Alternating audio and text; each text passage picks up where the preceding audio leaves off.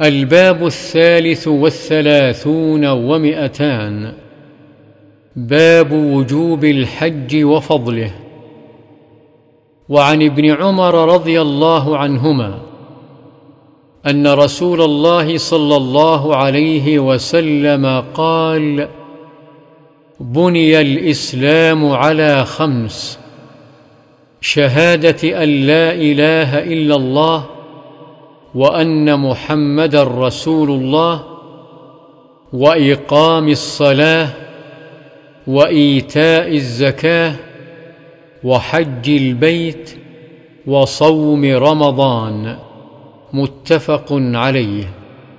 وعن أبي هريرة رضي الله عنه قال خطبنا رسول الله صلى الله عليه وسلم فقال يا أيها الناس إن الله قد فرض عليكم الحج فحجوا.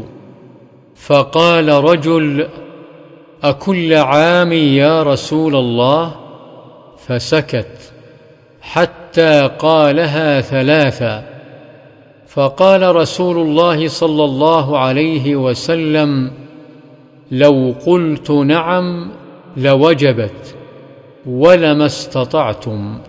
ثم قال ذروني ما تركتكم فإنما هلك من كان قبلكم بكثرة سؤالهم واختلافهم على أنبيائهم.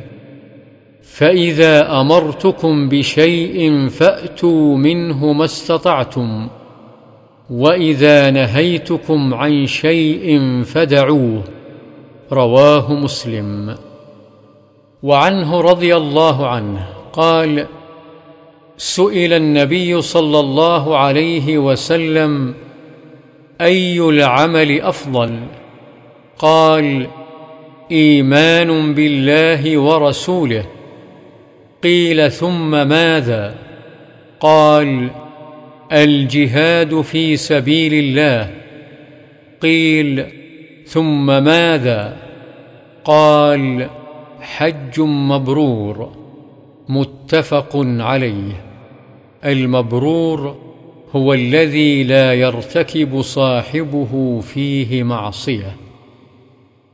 وعنه رضي الله عنه قال سمعت رسول الله صلى الله عليه وسلم يقول من حج فلم يرفث ولم يفسق رجع كيوم ولدته أمه.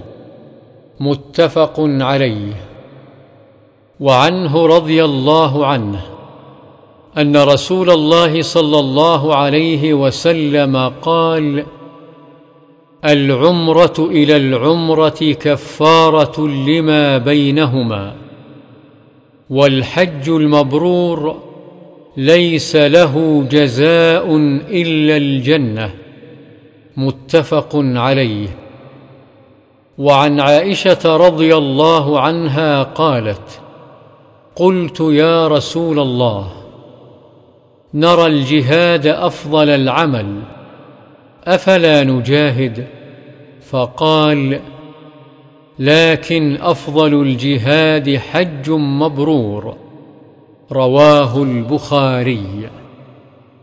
وعنها رضي الله عنها أن رسول الله صلى الله عليه وسلم قال ما من يوم أكثر من أن يعتق الله فيه عبدا من النار من يوم عرفة.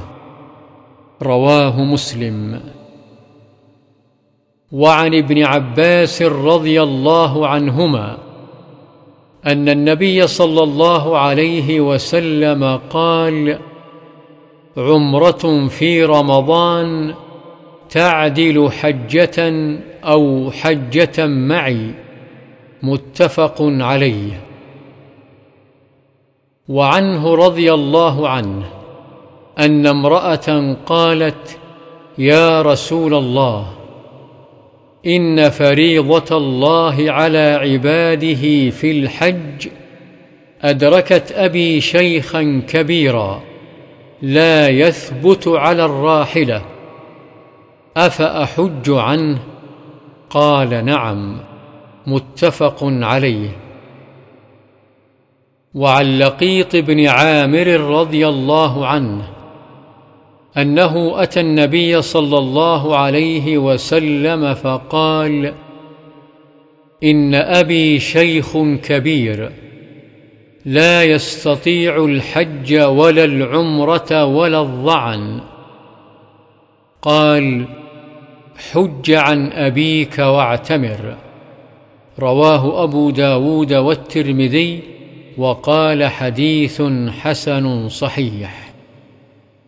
وعن السائب بن يزيد رضي الله عنه قال حج بي مع رسول الله صلى الله عليه وسلم في حجة الوداع وأنا ابن سبع سنين رواه البخاري.